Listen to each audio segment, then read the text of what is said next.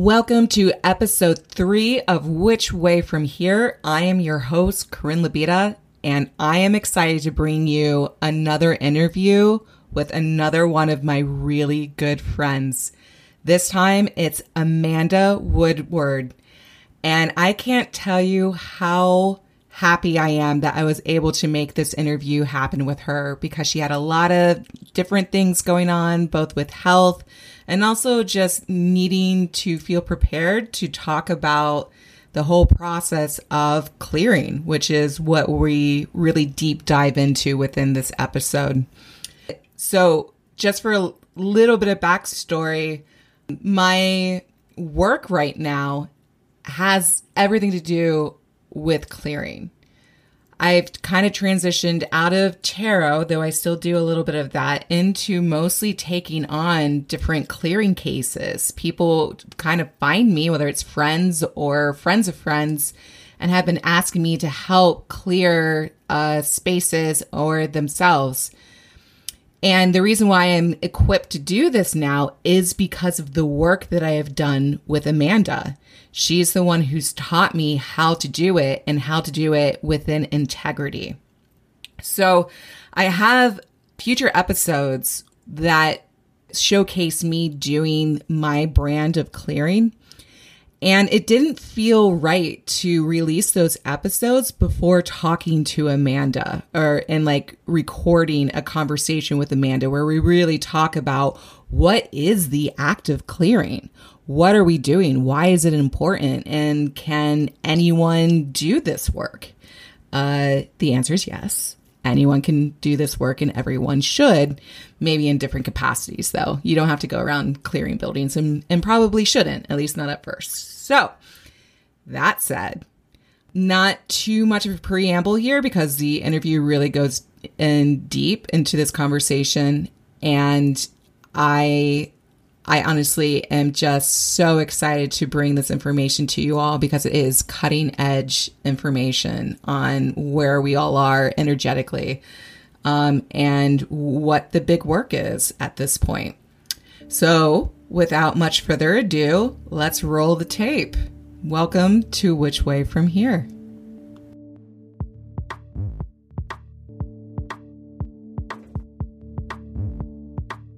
Okay, we're recording. All right, everyone, welcome to Which Way From Here. I am so excited because uh, I, Corinne Labita, am here with my sister from another Mister, Amanda Woodward. I am so happy that you're here joining me finally. Thank you. And you know, I've been avoiding it for so long. Now I'm excited. this, this is going to be really good. So, oh camera, no. Ah. So, Amanda and I are going to be going deep into the conversation about what clearing is because it's something that showed up in my world, something that Amanda is like the OG, the expert on. Um, and everything that I know about clearing is because of this amazing woman. And so I'm really, really excited to like dive deep into the depths of what the process of clearing is and how you came to develop what you developed, how you developed it. So, yeah. Well, thank you for that intro. I I appreciate that. I I feel like I'm becoming an OG. I feel like I'm constantly learning.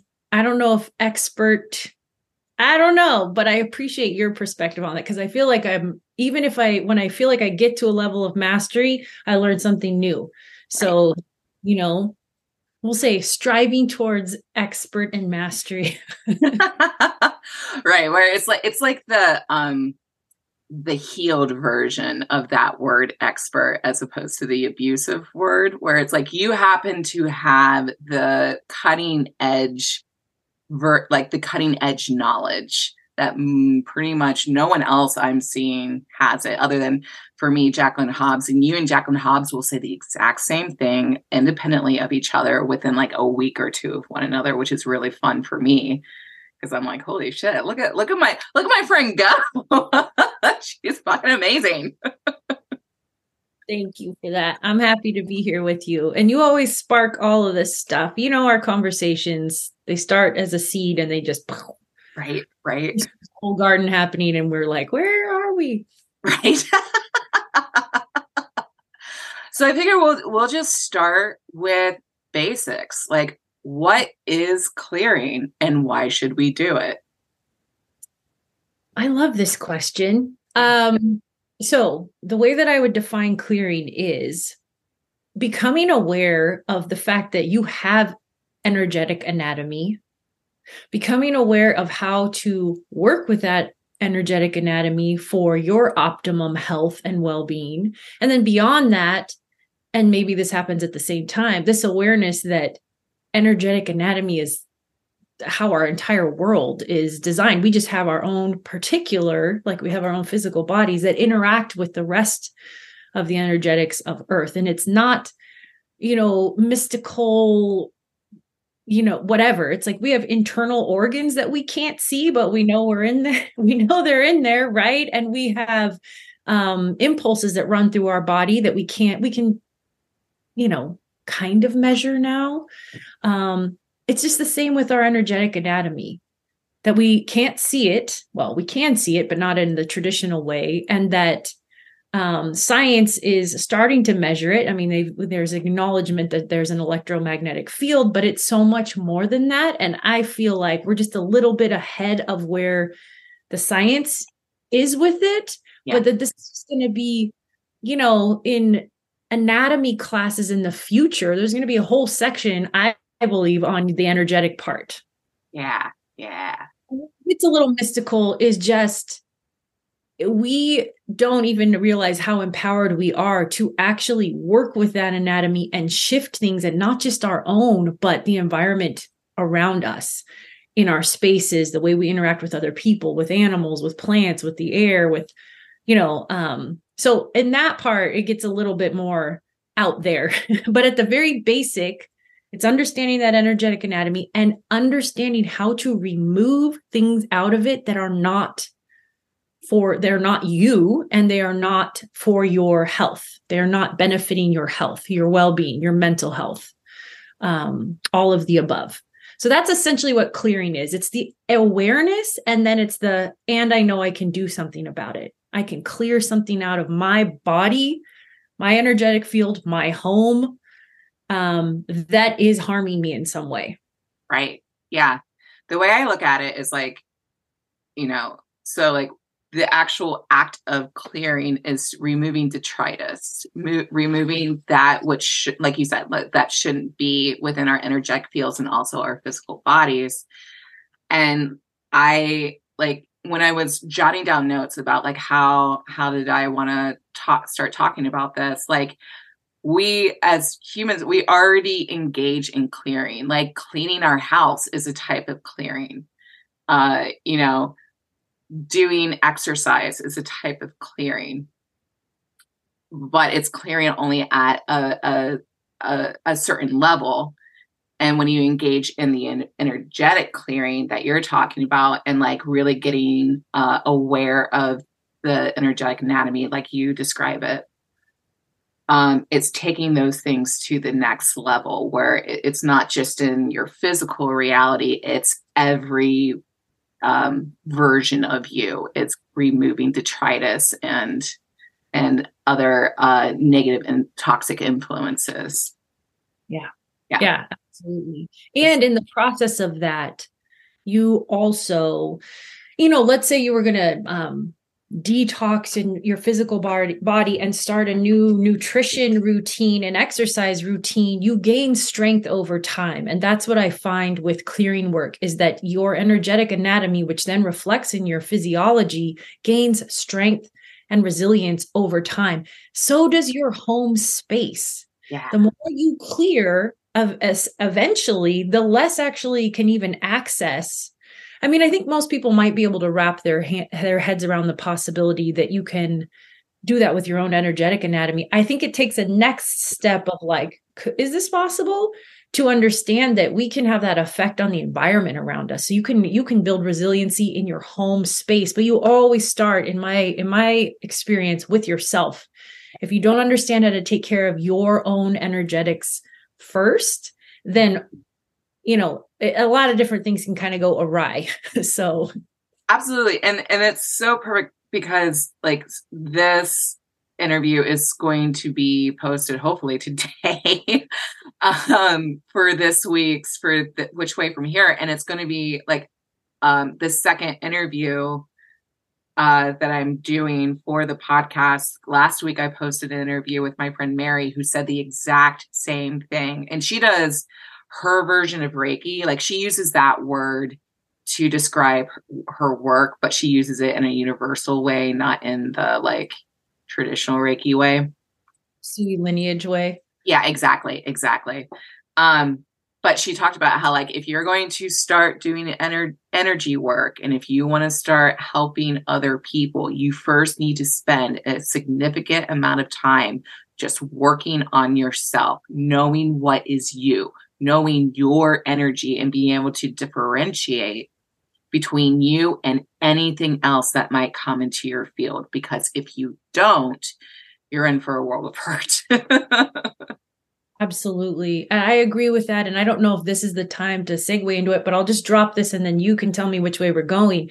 Is I feel like um, a lot of the more harmful aspects of spirituality as it's especially as it's becoming more and more just kind of a regular topic of conversation. You see billboards with lebron james telling you to meditate. You see i mean there's you know it's just becoming more like in our cultural conversations about spirituality this is where we're running into many problems with a lot of people becoming aware of energetics becoming aware that they have access to these own abilities within themselves and just diving in and offering all these services for other people without ever starting with the foundation of truly knowing how their energetic anatomy works in conjunction with their physiology what effect that has and being able to then discern what is truly mine and truly beneficial versus a bunch of bullshit right? And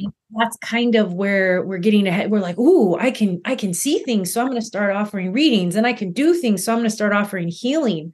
Not only that it's not just about the clearing it's about your own healing of your own trauma mm-hmm. in your physical body and your subtle body system is key to that true what i just i refer to as true discernment. It's not at the level of the mind. It's you have to clean some of this stuff out. Not 100% none of us are 100% clear of all stuck survival responses in our body. That's that's a you know maybe a lifetime of work. But you have to start doing some of it before you can really work with spiritual modalities i think in a healthy and not harmful way for others because even with clearing a lot of people jump right in and they're like oh i want to learn this and i want to start clearing. Oh i see an entity on that person and i see it and they have no clue what's going on in their own. And it leaves them more susceptible and and if they're offering services can cause a lot of harm to their clients which is how i end up getting a lot of my clients. Which is why i take a particular view about all the spiritual stuff right now because right. i'm the person i'm like the trauma surgeon equivalent you know like i had a trauma surgeon put my face back together and i'm sure he might have an opinion about bicycles that the average person doesn't have because he's seen what they can do. That's how i feel about the clearing work is uh, many many many of my clients have found me because what started out as like a healthy fun oh, this is cool. I'm going to ayahuasca ceremony and i'm doing this and i'm into this starts to spiral out towards even sometimes in some cases into psychosis. Yes. Well, this is why all this is important to me is this we're not messing around. This can cause true harm mm-hmm. without the very basics of like learning to care for yourself first and then building any spiritual belief or practice off of that foundation. Absolutely. Yeah. I think, I mean, that's such a conversation to be having right now because now that we're we've entered into um, the normalization of a lot of uh, what we call like you and I kind of snidely called it Instagram spirituality. And it's not to completely shit on that version. That is a great introduction. And it's also been pretty hijacked um, as far as uh, that people t- tend to, like you said, get really excited about the possibilities, the relative ease of this work because we're naturally built to do this work. So you get like a lot of people dip their toe in, see how easy it is to have really positive effects. And then, um, uh, like you said, not having the due diligence and then getting caught in the mind stuff and get easily swayed into a lot of um, what I call the old world nonsense, a lot of the hierarchy stuff that we people tend to like fall back into wanting to be leaders, wanting to be teachers of these things because of the excitement, because of the joy, because the relative ease of it. Um, and and like yeah, the the harm that I am seeing from all of this is the um like like like you said it can get as bad as psychosis but what i have personally been seeing is that there are it, uh, there is a, a crystallization of belief system where it's like shedding like oh we're getting rid of um you know christianity or religion or whatever and i'm using this to replace it and then um wanting to proliferate this this information because it it's helped me or it helped the individual, et cetera, et cetera. I don't know. Anyway, that's a tangent as well. But like, yeah, I'm right there with you. it's like, um, it's it's it's really like it is very easy to uh I don't want to say I get it wrong. That's not it. But it's very easy to go off and not not understand like how to uh, come back to self, come back to body, know what you're doing, and then I don't know, fuck shit up by accident. I know I've made those mistakes. So anyway, yeah, I, I think just you know, kind of riffing off of what you just said too. The um, what ends up happening, especially people who are just like discovering spirituality or discovering these new or i mean even sometimes ancient i yeah. feel like you know more of the new what many people would label new age we could say trendy um, things that people are coming online with it, it just becomes a coping mechanism which then helps you avoid doing your actual deeper healing which often comes right back down to your own nervous system. Yeah. and that's not ignoring that's not ignoring that and that you know energy exists or that a spirit world exists. It's not in denial of that.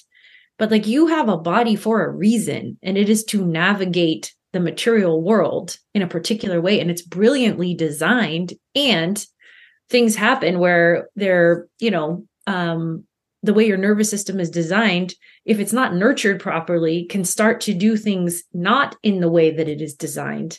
And that affects even your perception of the spirit world. Where this, a lot of people approach the um like spirituality again as something out there as mystical as fantastical you can believe it or not. Um that kind of thing but it's actually like the energetics of earth and our bodies are real. Even if sometimes it's a little it looks a little marvel comics out there when you get into it or whatever you know? It's still just like um it's not it would be like making your whole life about having curly hair. You have curly hair and you're just like I got my curly hair, my profession's about my curly hair, my every, you know, it's the same thing about energetics and spirituality. And um, I don't know, I think we're just in a really interesting time where it's a positive that people are starting to realize like there's more than there's more to this world and to ourselves than just what we can see and ancient you know our history we've known this right we've known this in various ways um, so it's cool that people are coming back online with that. And in the same respect, there's just it's such a rush and a wave that a lot of people are just getting siphoned off into all of these directions. And I find that I think to you know what you were talking about about belief systems and stuff there's also it comes along with labels like what i see a lot of are okay i have had a really hard time in my life and I start delving into the spirituality and now I don't identify as human anymore. I identify as a Pleiadian star seed, which rather like going along with that label, I'm an INFJ or whatever they're called. I'm an empath. I'm a seer, I'm an oracle. Choosing labels because spirituality on a mental level can can you you can find reasons just like oh this is why i've scrub, str- uh, struggled my whole life right right and so you're like oh it's not because there's something wrong with me it's because i'm a star seed and i'm actually not meant to be on earth and that is denial of life right denial yeah. of, and and so you can choose those labels you know like um i i have had an incident with somebody. Well you're kind of aware of what's going on but what i will say is is that um, there's a person who used to be in my life who had been accused of plagiarism a couple of times and she chose to justify it by saying that her human design is a projector and therefore she needs to essentially plagiarize in order to produce in the world. So rather than just looking at what what causes us to do these very human things i mean you don't have to beat yourself up about it. It was like well that's my human design and i'm sticking to it. Right. I'm aquarius so i'm doing this and whatever. And that's all fine and good. And sometimes those labels can temporarily point us in the right direction. But this seems to be a theme in spirituality right now it's like i was born to be a shaman so I'm doing this, and you're not looking at actually, you are in a dysregulated state in your nervous system constantly while providing services to others. That might not actually be the safest practice. And I think you and I have witnessed that in person in um, you know, ceremony that we we have sat in together. So there's just, you know, there's just a lot to it and we're all learning. And I'm not trying to say anybody's doing wrong, but for me, like if I had to pick one tenant above all, it's that I don't want to cause anyone else harm by right. what I'm doing, what I'm teaching, what I'm sharing, when I'm clearing someone. Like that is number one. Yeah, yeah, yeah. Absolutely. And it's hard because there's only so much that we can control, right? And we can there's only so much that we can do, especially when dealing with other individuals and their systems, which comes back to like we are all individually responsible for how we move through the world and how we engage within the work that we're called to and that that was a big lesson for for me recently because um starting like clearing doing clearing work just showed up for me which i'm sure it did for you too and we're going to get into that how it showed up for you and how you started this but like I started, like I've only been doing this on a regular basis for a couple of months. And it started because someone asked me to do it. A friend of mine asked me to clear her her workspace, and I had never done it before. It never even occurred to me to do that work. I just knew what like doing I just knew about clearing through you. And then of course like other uh, spiritual circles, but you were my biggest context for how to properly do that in the way that is, in for me, most integrity. Um, and as at the cutting edge of where frequency is now, because everything has shifted up so many octaves so rapidly as the earth shifts and we shift with her so that the old ideas of ritualistic clearing are no longer relevant. So thank God I had you. And it also felt very alignment that I had you as people suddenly started to show up in my world asking me to do this kind of work. Again, tangent, but like I, I'm saying all of that to say, like, it's interesting. So it shows up, you do the thing, and then you still have the growing pains. Like like all of the clearings that I've done so far have been in like have felt very much in alignment because they just have been showing up. I'm not looking for them, they're coming to me. And I have all of the tools and help to get the job done. And then, even with that, I had a situation very, very recently, uh, as you know, um, where a friend, I helped him clear his home and he had a reaction. And and it felt like a negative reaction. Now i know you know 72 hours later that it was actually just his body purging. Like he didn't actually go through anything too bad but his body like literally like had a physical reaction where like a like a cold like symptoms. But they were heavy and it and it and it scared him. He sent me a text and it scared me like where i was like did i did i just mess this up? Did i make a wrong move? Did i do something of the mind and not of the body? Did i not go in integrity? Like da da da da da da the answer is no. Everything was in an integrity and everything was as it should have been. And his body is just doing what bodies do and getting rid of toxins, getting rid of things. And we just shook some stuff loose by doing the clearing. And I still found myself freaking out. and so it is. It like you said this shit is no joke it is no joke to do this work and even when you do everything that you can to stay in integrity and stay in alignment and stay you it, like these factors will still come in that we can do nothing about and it's just like whoo whoo, whoo. Like there's there's a kind of a fun aspect to this because you do get to take out some shit that shouldn't be here anymore and that's that's cool uh, but oh my gosh everything else around it is like hardcore. It's hardcore. It's like, man, there there there are some effects to this that can really screw things up. So anyway. Yeah, it's no joke. And I think what you're describing is where, you know, um, the reactions happen that's not the problem. The problem is if you believe all of the things that are ta- that are trying to get and and it's such a touchy thing because you always like for me i always want to make sure that i'm doing everything that i can to be in integrity like you said to make sure that it's all supposed to be happening and if someone has a reaction immediately and sometimes it's like mm-hmm, there are opportunistic energies that are like all right can we find a weak spot here? Can we find where she still holds self-doubt and get her to shut down? Because i actually had a friend who um he comes from you know a very very ancient lineage of people that he is you know mostly genetically that culture okay. which is kind of rare these days. Yeah.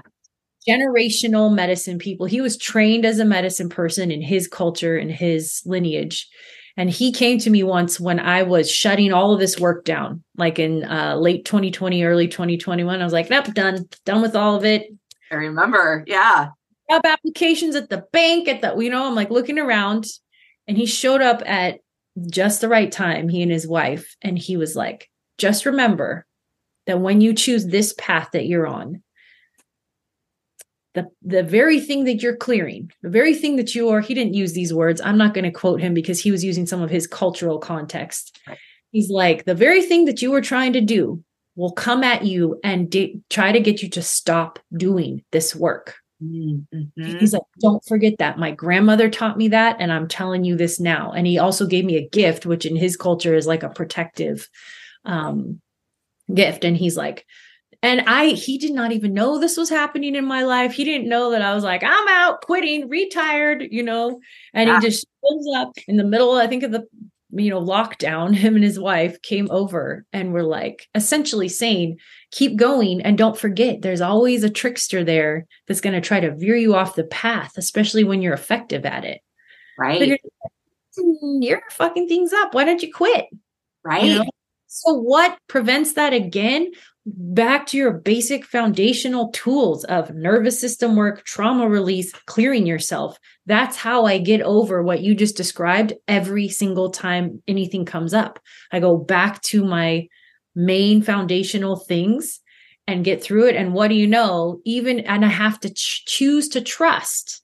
If I go through all of my stuff and I'm still getting the same answer that, yep, everything's good, it's going to be fine, I have to choose to trust. And then I'm shown the confirmation of that after. And that can be terrifying. Yeah. Yeah. I mean, i yeah since starting down this particular road, which again, it has been kind of crazy how it's shown up because I knew that I was transitioning out of tarot. I wasn't really into tarot. I mean, I still do tarot. It's fun. You know, I still am able to like help people in the moment. People still come to me every once in a while and I'll be like, yeah, okay, that's fine.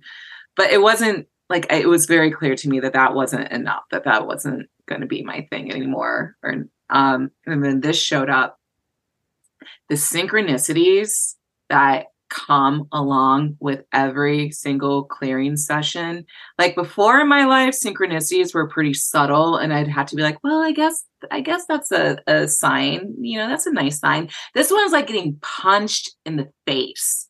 every single time I do something, I get a synchronicity that is so on the nose where it's like, oh, okay, well, I guess I, I'm just gonna keep doing this because right.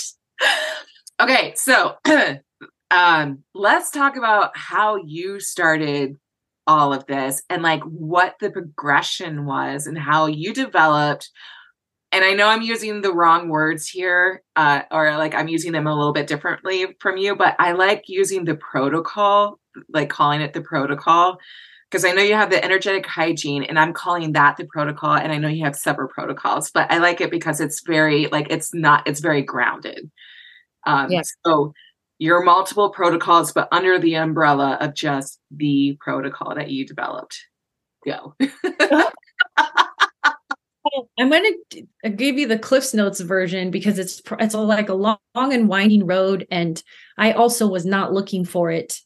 Um, back in 2014 my mother died like november of 2014 and that was after a series of unfortunate events a lot of things. 2012 i had a traumatic um, injury to my face and my brain. And um, that immediately i started to see I, I became aware of other layers of reality that i had never been aware of before. Actually not true. As a child yes right. it had been so shut down. And that as a child, I always just assumed were my imagination. So that's 2012. So from 2012 all the way through, I mean, it's just it's still going sometimes, but um a lot of crazy things were happening. And after my mother died, I started dreaming about horses. I had always been um, obsessed with horses as a kid, but I started having this recurring super vivid, super tactile dream where I was leaning up against the flank. I couldn't even see the whole horse. I was just up against like its flank, a black horse, and I could smell the smell of horse. Right. And it was so calming and soothing to me. And it just kept happening after my mom's death until finally I just was like, you know what? I just need to hang out with some horses because something's going on. So, long story short, I reached out to a local woman. I live in a rural area. A lot of people have horses, and a lot of people with horses want more attention for their horses. And I was like, this is going to sound weird. Can I just hang out with your horses? So, I started going over there and learning how to groom them and just being around them. I had no desire to ride. I just wanted to be around them and smell them and look at them and it started to ping things. And pretty soon i started googling like horse healing or horse i don't even remember what it was. I just wanted to be around them so much that i wanted to find a way to get paid to be around them without me being an lifelong trained horse person. Right. Long story short i end up finding tom mays and his wife yolanda who do integrated equine therapies. They still teach. I highly recommend them if you want to work with horses. And I had no idea what I was getting into. I thought I was going to, like, I read their website and I'm like, but something in me just felt like, yes, this is right. So I show up at their trainings. I'm one of, I don't know, however many students. I am the only person with little, little horse experience. I, they were all veterinarians, professional horse trainers. One chick had just she was the lead veterinarian for the Brazil Olympics. But lead equine veterinarian. So these are people at the top of their, and they all they just know horses, right? They're just like handling them or whatever. And I'm like, I just want to smell them. anyway, um, especially a lot of these people have a medical background. Like Tom gets really into all of these different modalities, but you have to understand horse anatomy and physiology first. So a lot of the first training is all about that.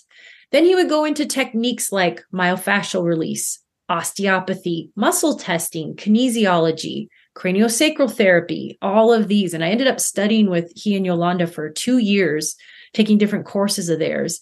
But every time there see i didn't know this at first but there was an energetic element to all of it right. And his primary thing that he taught he calls i think he calls it melding. You learn how to energetically merge with the horse. And so with that experience i started having my first where i became aware of clairvoyance where the horses were communicating to me with imagery in my own mind and vice versa. I could communicate to them with imagery in my own mind. By the way, old cowboys, they keep it to themselves, but like people who are around horses a lot know about this. Yeah. This is not like woo, they don't want to talk about it because they'll be called crazy, but like this is a thing. This is how horses communicate with energy. Long story short, I would, you know, I'd look over and the equine vet is doing some osteopathy thing, finding the nerve perfectly because she understands. And I'm like asking Tom, I'm like, I'm seeing this picture in my head and whatever. And he would come over and he's like, you need to learn the more shamanic style stuff. Is I don't know if those are the words he used, but that's essentially what he was saying. He's like, your focus is going to be on the this part. So he would teach me different techniques along with the horse. And it just went from there, including an entity extraction. He taught me um, he said, and here's what he said like he had this whole system of releasing essentially it's like releasing trauma patterns from the horse the equine body. Um, but they would always end up in the organ. So even if you had a vertebra out on the spine that was cocked out of alignment chiropractics would just shove it back. Right. This work you traced it and you were like, no, I'm going to get into the muscle, da, da, da, but you it would land in an organ. If we could not clear that organ, then he would be like, and then there could be, I don't even know what he called it, a dark spirit and energy, but he was essentially saying an entity. And what this happened one time, and he called me over to do it and had me, I was using my hands to physically like extract this entity out of the horse's body and then the horse had the release that we were looking for. So that was the very first time I did anything at all around these realms or anytime I was introduced to that. Or the fact that sometimes if your body doesn't just go naturally back into a state of healing, that there could be an extraneous factor, even beyond trauma. Right. That's, you know, an entity, a fucker. like, so that like the origins of it. That was in 2015 I started doing that work. And I worked with horses for a couple years, but I knew the whole time I'm like, man, as much as I love this, I can feel that I'm meant to work with people. Right. But the basics of my understanding of some of that stuff, like the first light bulb moments, were all with animals and they give you immediate feedback. Yeah. Yeah. They teach you because then I studied with, and I can never remember his name, James. James is his first name, and he is the teacher of the trust technique. And if you ever want to, if you question anything about working with energetic anatomy, go see this man's work. Because to me, that was like what I had been sensing and feeling and working with. And I think I took his course in like 2019. I, you can see it firsthand that you shifting your energetic anatomy can have an immediate shift on an animal that is you're not even near them. Mm-hmm. and i'd had that experience with horses but he made me see that like oh no it's it's not just an accident when it happens or it's not just occasionally. Like you can cause this to happen. By shifting your energetic anatomy you can shift the energetic anatomy of others. Yeah um and i need to look up his last name because i always want to give him credit and it's just like my brain won't remember his last name. James of the trust technique for anybody who's interested in looking into his work. So that was the very start of it. And then as i started taking what i had learned to work on horses and applying it to humans which i was reverse engineering Tom had started on humans, learning all these different, and Yolanda had started learning craniosacral therapy, osteopathy on humans, adapted it to horses. I was taking it from horses and adapting it back to humans in my way that I could understand. And in the course of that, um, and also I was still always putting up with like horrific night terrors and things like that. Over the course of that, I would try to just do gentle healing on people. And something would happen sometimes where they would feel like they were under attack and i nobody taught me how to do it. I just had to do it in the moment like go in see what i could see was attacking them and get rid of it. Right yeah. How are we doing so far on that? We're doing so far no. because now we're about to drop Kontomblé and we have to. I have mm-hmm. to we have to. That's how we met. Yeah. Because so because I so often t- uh, recommend for people right now to not work with anything other than your own energy and the earth's energy. No guides, no guardian angels, no Pleiadians, no nothing. Yep. Likewise. That's what I teach because I truly believe, especially if you're struggling, that nothing else is necessary and that you need to have the foundation of self. But I wouldn't, I would be lying if I said that I didn't learn some of this from guides or like, you know, I, I mean, because the first time I experienced what I now call guardianship, and even learning that entities could be removed was from Kontomblé during that first ceremony that you and I met in Asheville. Yeah. So that's where that's where you learned removal of entity, really? I thought you were already yeah. doing it. No. Well, I was on let's call it like a grade school level. Okay. And what I knew to do was to back things away. I okay. didn't know how to permanently get rid of things and it, it was all learning in the moment. Right. So, without getting into all of that, because that's such a rabbit hole about Kontomblé and whatever, we can just, for like maybe the again Cliff's Notes version, is that there is a practice, and it is from the Dagara people of Burkina Faso, West Africa, where there is connection with the they call them little people, the Kontomblé uh, you know, around the world, people would call them maybe like fairies or gnomes, sprites, brownies, whatever. If you go all over the world, almost every culture has stories and rituals and things like that around little people of Earth.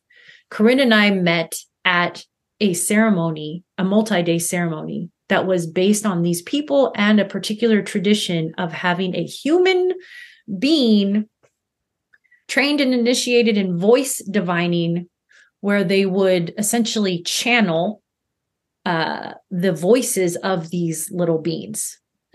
So, without getting into all the details about that, I will just say that there was like, I don't know, 26 or 27 of us at that, roughly, right? At that ceremony. Yeah, it's pretty big. Right off the bat, in our very opening morning ceremony, there was this whole, what I could only call like an entity feeding frenzy and the woman leading the ceremony called on me to help clear it. Right. And at that time, my main method of clearing were singing particular protective songs that had been passed to me um, that cleared things. And they do, they like back things off and clear things, those songs. So I didn't even bring my drum. I didn't because I mean, this was something that I only did in private and in certain circles, and that's how it was traditionally passed to me. So, but the woman was like, you need to help with this. And so I borrowed a drum and I was singing. And then from that point on, I was being called on throughout the weekend to assist with things like that. And then the, in our final big ceremony, which was held at night and outside, and um, once the diviner started like channeling these little beings, she said they call on Amanda as guardian. So she brought me up next to her and another woman on the right side of her. And I had no clue what she wanted or what I was supposed to do. But in the moment, what I did is just now I understand. I went into my what I call source sense, where you're essentially not in the realm of thought. You're just kind of feeling, you're yeah. just kind of feeling this. Um, and then from that point, I just kind of held that for like two hours, just kept holding this. Yeah. I don't even know how to describe it, but what I was doing was witnessing dark things fly at our ceremony and at our the diviner and that I would witness protective spirits, ones that at that time were walking with me and whatever, literally like spearing these things taking them out, walking them down to the actual physical fire that was happening and going like this off of their spear and like throwing them into fire. And then I would watch the fire spark as they did this. Yep. And that was like a light bulb moment. But at the time, I had no inkling, like, oh, I can do that. I'm like, oh, this is what guardian spirits do. They, the good ones, protect you from the bad ones. I still had no clue that I could do that myself. Mm-hmm. So that's how I started guardianship from that point was relying on and even things like psychic surgery and things like that I was relying on these benevolent beings around me to do the work for me. And I thought that's great. This is what I'm supposed to do. Right. Yeah I remember. Yeah. And then I guess I, we're getting to the end of how I got into this work. So the last part would be that went on for a while. And you know it it was effective to some degree but over time, I started to notice that, um, like, I would call on those guardian type beings around me before I went to sleep because I've always been horrifically attacked in my sleep since I was a little kid. Um, what most people would call night terrors, but they almost get into like a almost like a physical. They're so anyway. Yes. And I would notice that some sometimes it would work and some things could get through no matter how many guardians I was calling on or how many, whatever perimeter. I had salt around my bed, I had sage in my, it didn't matter. All of the things I was doing that were not me could only help to a certain degree. And one night, um, something broke through all of those protections and came at me. And I just like sat up in bed and my own system sent out this what I now call the cosmic purple, this pulse like a like a shock wave through my whole body from my heart um, throughout my whole bedroom. And the thing that was coming at me got blasted so far away that it was i didn't see it again for like two years. It was gone. And then i went back to sleep. And and then the light bulb came on of like wait a minute nothing else worked. None of these powerful guardians none of this. I'm like but my my system does this? And that was really the the turning point. And it didn't take that long after that point. I don't even know how long. Before me even working with guides, guardians, whatever, it's like they just, it wasn't some big thing where I went, oh, this was wrong and this is the right way. It was like this just, they just went away. Yeah. It just went away. And it, but it felt like a loving went away. It almost felt like you're one of us and now you know it. So you don't need us anymore. If I had to explain something like that. So I just want to make clear, and then I want you to like lead me however you want to go. But I just want I feel like this is an important thing to make clear. I don't think that working with guides and such is wrong because I have experienced some amazing things with that.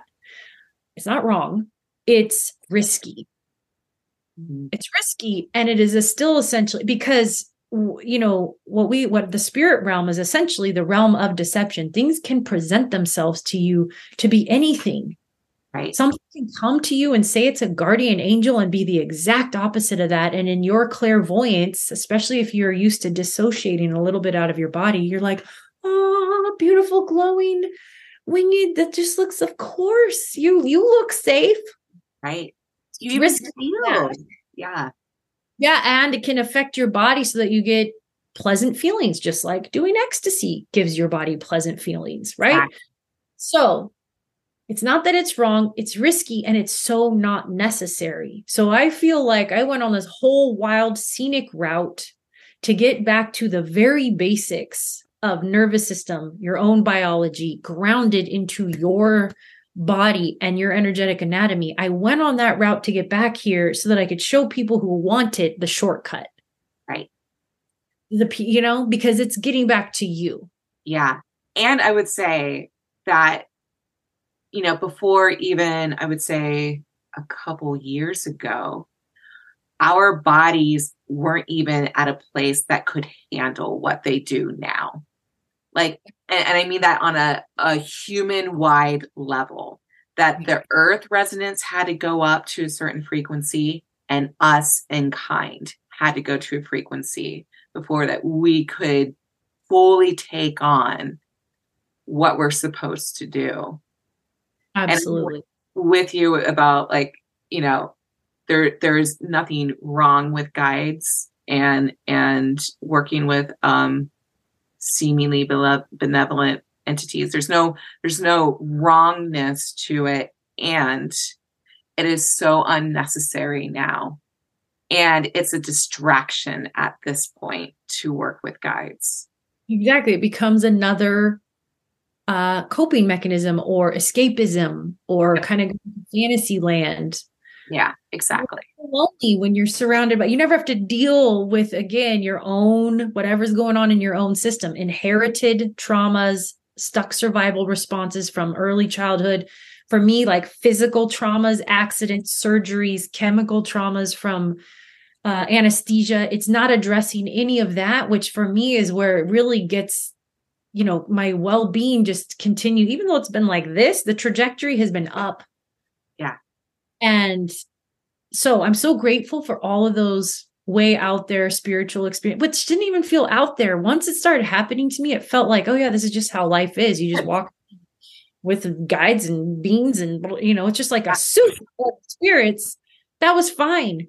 Um, but it's not getting me to where I want to go, which is like my optimum potential as a human and how that optimum potential also works with the whole optimum potential of earth period. Exactly exactly. And like for me i i think yeah i never had i mean i had guides but i never saw them. I didn't know how to work with them. And i always thought that there was something wrong with me because I was like, oh, everyone else has like really cool kick-ass guides. What what's my problem? What's my deal that I can't? And then I tried really, really hard to find one, and that's where Grandmother Mountain came in. And that was right after us meeting and working with the Kontomblé. And she did show up and she was very real. And it was so short-lived because it was right on that precipice where guides were no longer the way forward anyway exactly. It was like I was just be giving that like just to like calm the what's wrong with me part of my my brain, right? Need it. What'd you say again? I'm sorry.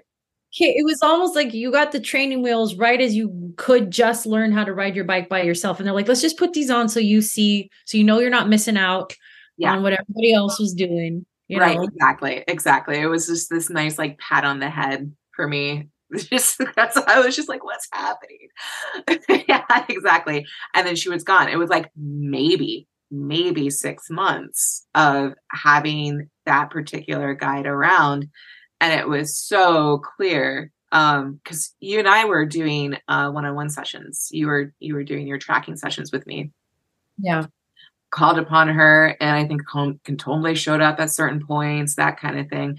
And it was cool and it's fun and it's interesting because it is like something out of a movie to have otherworldly beings show up to help you.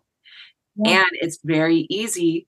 Very loved and whatever. It's it's an interesting experience. Yeah, yeah. It, it feels cool. It feels like you're you get to take part of something bigger, something that you were that you were told is only in your imagination, and suddenly it's it's a real felt experience. And it gets very easy to get addicted to that. Exactly.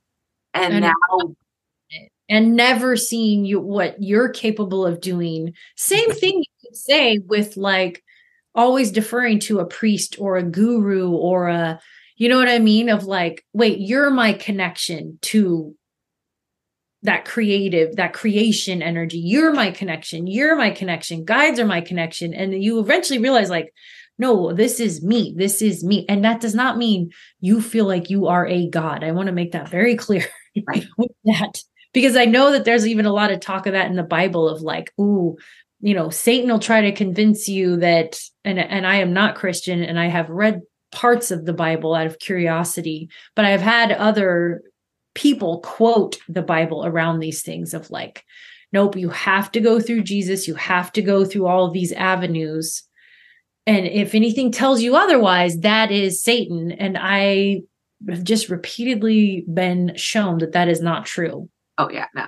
because all of that is still talking at the mind level. And when you can feel that i mean it's so hard to put into words which is why i'm like oh, this is why religions were invented because you can't verbalize. This is a felt experience of what i refer to as that true source state in every cell of your being that like spark of life it's not about the mind No, exactly. And that's like where a lot of those things take you. If you're seeing visions, your mind, you know, our minds and our I'm because I'm recovering from eye surgery right now, I'm super aware of the the the connection between vision and brain activity and how like 90% of our vision is our brain and only 10% is physical. That I would say the same for clairvoyant vision. It's Yeah. interpretation uh, through the mind, which is the most easily confused, deceived, waylaid, taken off the seat to the scenic route. yeah, yeah, yeah, absolutely. And it's this constant um, you know, everything that is wrong with the the social structures that we have been conditioned into have to do with us giving anything and everything outside of ourselves power to please take care of me. Please like this feeling of we have to get arrive somewhere in order to achieve enlightenment or achieve a, a better version of ourselves. That we need to constantly look to something that is better than us in order to strive to be something that is acceptable worthy you know in order to find happiness and contentment and and and like self in that outside source. That is a narrative that was literally placed in us to keep us in, as slaves essentially but like to keep us as minimalized and disconnected from our abilities as possible. And so even the seemingly benevolent versions of that of guides and spirit and all of that if we're placing our power in that and not within ourselves and what we what we know to be true to us like you say or and like and everybody else excuse me not everybody else like you say like jacqueline hobbs says like anyone who's really tapped in like our own personal source connection which is nature remembering that we are of it and it is us and it's that wellspring of infinite generosity that powers us that we are of that. Coming back to our version and our expression of that is the truly most powerful potent way to to move through the world. And it's remembering and arriving back to ourselves. There's nothing better than this. This is what enlightenment looks like. This is the better version of whatever. And it's just the stripping away of everything that's telling you that you're not good enough that you are not worthy enough and that something outside of you is going to cure you or make you better. And like that was the the like when i had the felt experience of that realization it changed everything for me where i was just like oh like oh all of these years of like you know you have to have a really strict meditation practice you have to do this you have to do that in order to not be you, to find the better version of you, it's all bullshit. It's all bullshit. All bullshit. Oh, All bullshit. I think that's where clearing comes into it is that, I mean, to, to me, it's interesting to feel like we're on this evolutionary path that got sped up even recently. Very much some- so. right? But Yeah. to recognize that, like, if you're pulling back from the bird's eye view, I'm like, I can kind of see the evolutionary path, see where I'm working, and see that it's, but my awareness is beyond where I'm working always. Does that make sense? So it's like, yeah, I, I still understand clearing and some of the things that we work with in clearing to be a little bit part of the old paradigm thing, but we still have to kind of help undo the old paradigm Yeah. stuff until we're moving in the new. So it's all it's part of a process, but it's also why I can see that like even sometimes as I'm implementing something, I can almost see the other side where we're going to come out of that. Yes. And the and that to what you're getting to is like clearing is a tool along that, along with many other tools. Yeah. It helps us to rather than seeking all of these things to help correct, you're clearing out everything that's not you. Yes. That And- Yeah. Exactly. And I think like when it comes to the energetic anatomy part of it, the analogy I've been using is like, okay, so let's say you're not paying attention, you're super distracted, you're stumbling around, you're, you know, you're stumbling around and you fall and get cut, right? Clearing would be the equivalent of cleaning out that cut. That is what clearing is. Whereas deeper work to, you know, um, like let's say immune system building work. So so what we're trying to clear out is bacteria, right? So like entities, energetic infringements would be the bacteria and clearing is we are pouring hydrogen peroxide or whatever, you know, Right. Right. salt water, whatever it is. Right. There's going to be medical professionals that are like, "Ah, what are you talking about? Don't do that. Anyway, um, entities, energetic infringements would be the bacteria, the things that are going to possibly infect the cut. If you have a healthy immune system, even if you didn't clean it out properly every time, you'd probably still heal okay and not get infected. The immune system work is going back to that's trauma release. That is you know building your and this is what I wanted to talk about was the correlation between trauma and how we take on energetic infringements anyway Right. Yeah. that's a key and i think that's a key that's missing from both ends of the spectrum sometimes if we just look at things in the physical way we ignore that there are energetic components. And if we just go like talk spiritually about it and be like yeah just get clearings all the time and you're like yeah but you're not dealing with the root of the problem. Right. so doing the like nervous system work trauma release would be building your immune system. And then even beyond that the kind of trauma release that you're familiar with that through uh, the methods through the body wisdom academy that i'm a coach through there that would be almost like dealing with correcting the behaviors that made me stumble around not paying attention t- to begin with Right. so there's like all those components. Whereas people who, again, are in more in the old paradigm spirituality stuff would just be like, there's dark spirits and we're just victims of them. And you just gotta, you gotta find somebody to clear them away from you. Yeah. Has been a reality in the past, and that there's a little bit of grain of truth to that. Whereas, like the, you know, allopathic medical model would just be like, here's this disease, here's this injury, take this pharmaceutical, take this. Even some of the deeper nervous system work kind of ignores where entities can come in and kind of latch on. And that's the main that was like the next big light bulb thing coming on for me which has also enabled me to create a protocol to be safe while clearing because i've had multiple people whether they were traditional indigenous um you know I would say maybe not straight up medicine people, but informed in those ways. People who were taught shamanic practices. Uh, this lady who calls herself the demon seer, who you know does exorcisms. I have been warned repeatedly to not do this kind of work because it's dangerous. There's a little bit of truth to that. So I'm like, all right, if I'm meant to do this work and it's a little risky, okay, what do I need to do in order to make it not risky? And part of that was my understanding about how we are infringed upon, how we are latched onto due to our own held traumas. Mm-hmm. Yeah.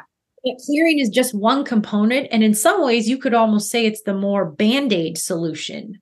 Mm-hmm. Whereas the deeper trauma work and even below that the really you can you can kind of call nervous system work and trauma work they do they're kind of the same thing but i'm you know relaying two of my main teachers right now irene lyon who gets down to just the science of the nervous system the vagus nerve early childhood development she would be like the nervous system type work. Then leslie huddard of the body wisdom academy who's come up with this brilliant system of releasing trauma in a very pointed way.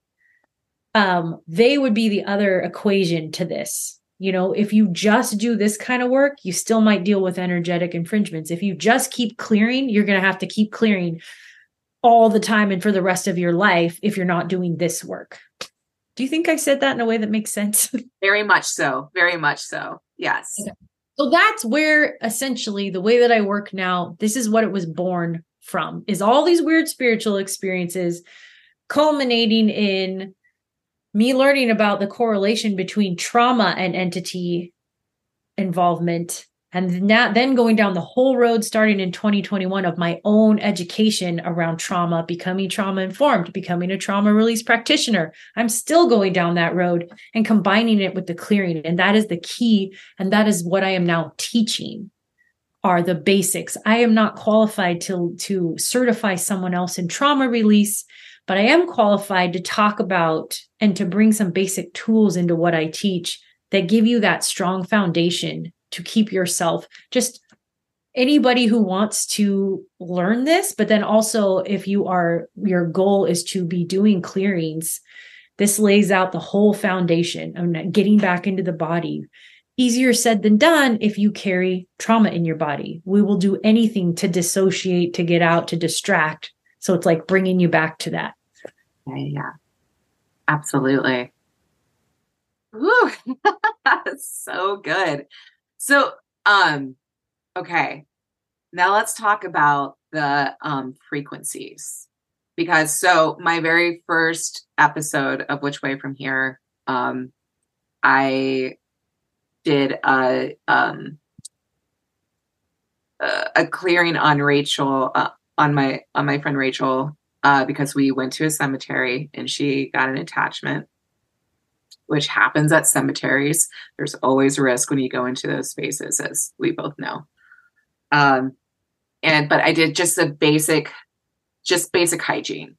So the to say the clearing, it's it's the the basic hygiene of just getting her back into stasis essentially um and so it's it's recorded and so it's the different frequencies and she had commented like what are all these different frequencies and it's like i know the felt experience of these frequencies but i couldn't tell you specifically why they're there and why they're so fucking effective so now since i have the expert who taught it to me where do they come from? What do they mean?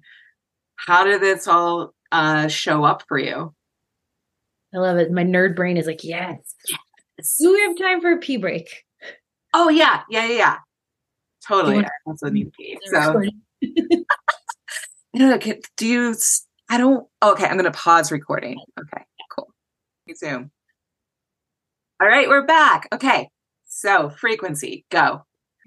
Ready, go. Okay. So, um, so couple of components that got got us to where we are with this stuff. So the first would be that story I told you about where this just like pulse of purple came out of my heart and backed off a very intimidating energy that was like in my bedroom where you're kind of in the liminal state. So I knew where I was and I knew, but I could still see something so, you know, almost coming into the physical. So that was like a light bulb moment of like, what is this? And then I would say over the years from starting the horse work in 2015 to that probably happened in like 2019, 18.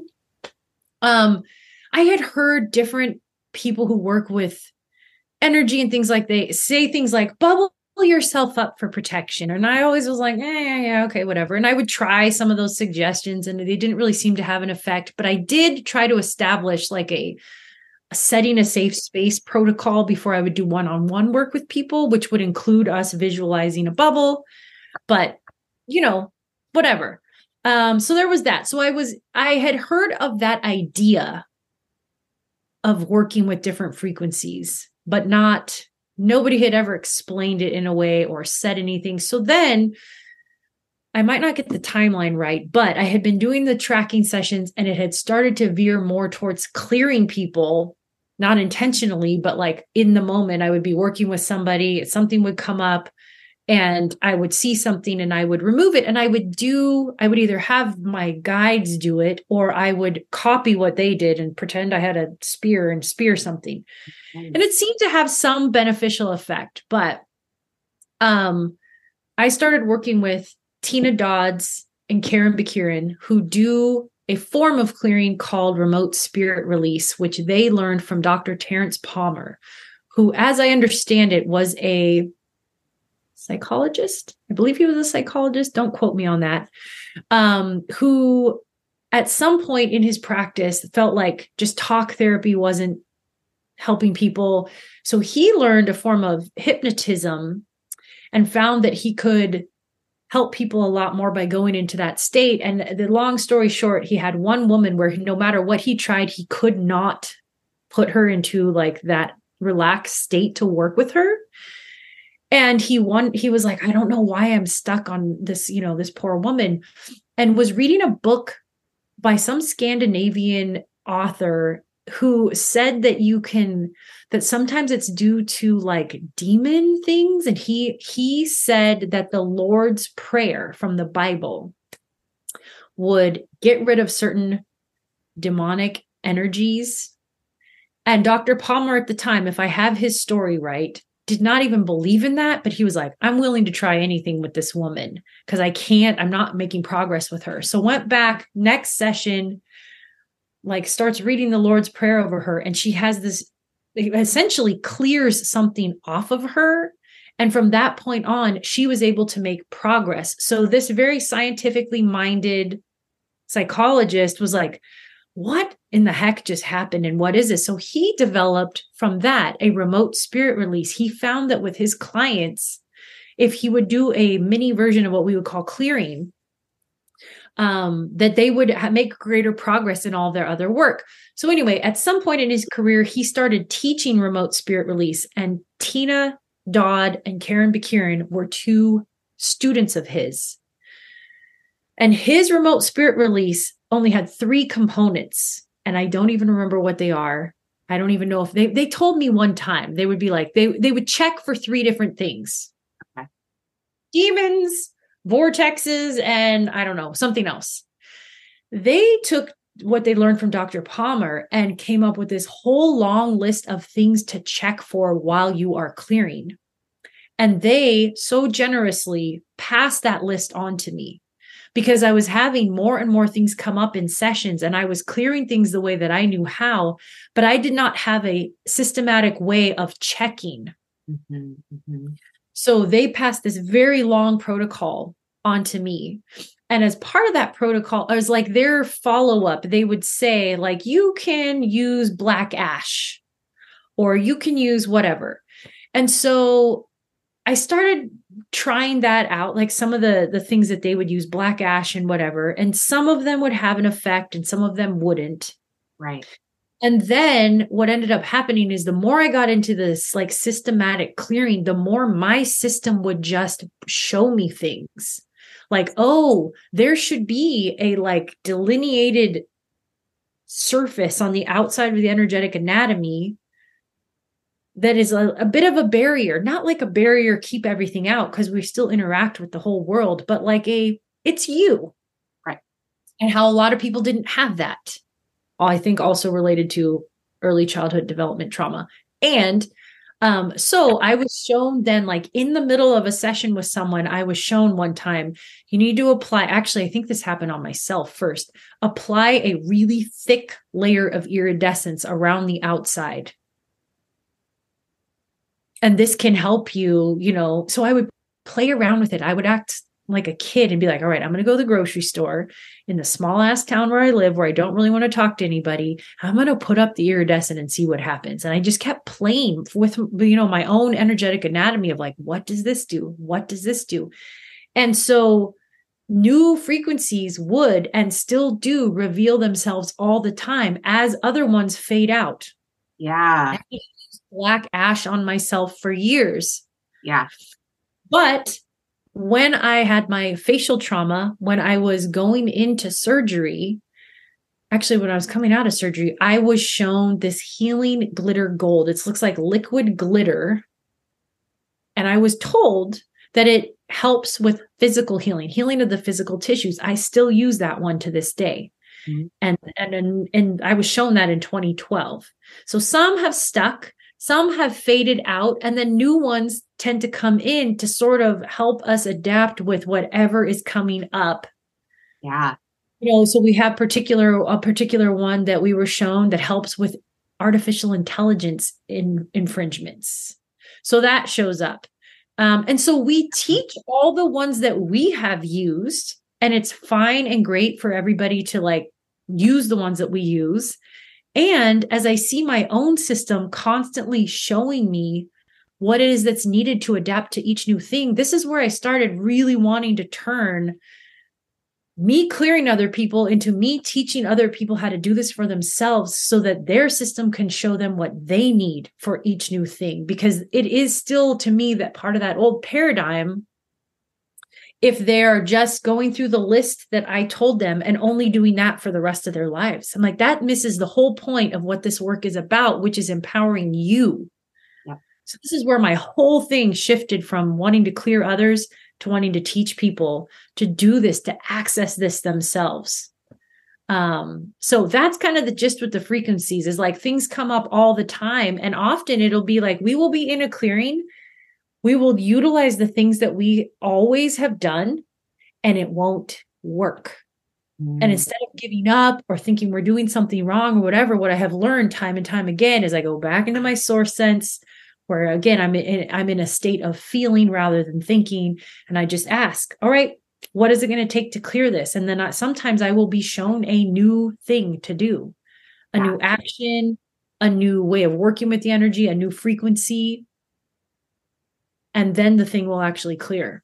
Yeah. So a lot of it has come up because it was needed in the moment. And if I just stuck to one list of rules that my teacher had told me and I'm like, nope, my teacher told me this, so I can, I have to do what they say, I would have failed at this long ago. Right. because it is constantly evolving. Absolutely. Yeah. And like you say, it's like, and each individual is going to have their expression of it. There's commonalities like the iridescent frequency I always use because it's always effective. There's something about that. And you you taught me that. I would never that's not something I would have known. And it's in and how I use it will change. I mean, there's the initial personal clearing and personal bubbling and then I also found that the iridescence is really effective for bubbling things that need to get poofed, you know, things that should need to get sucked back into the earth. That was effective. But that is my interpretation of what's going on.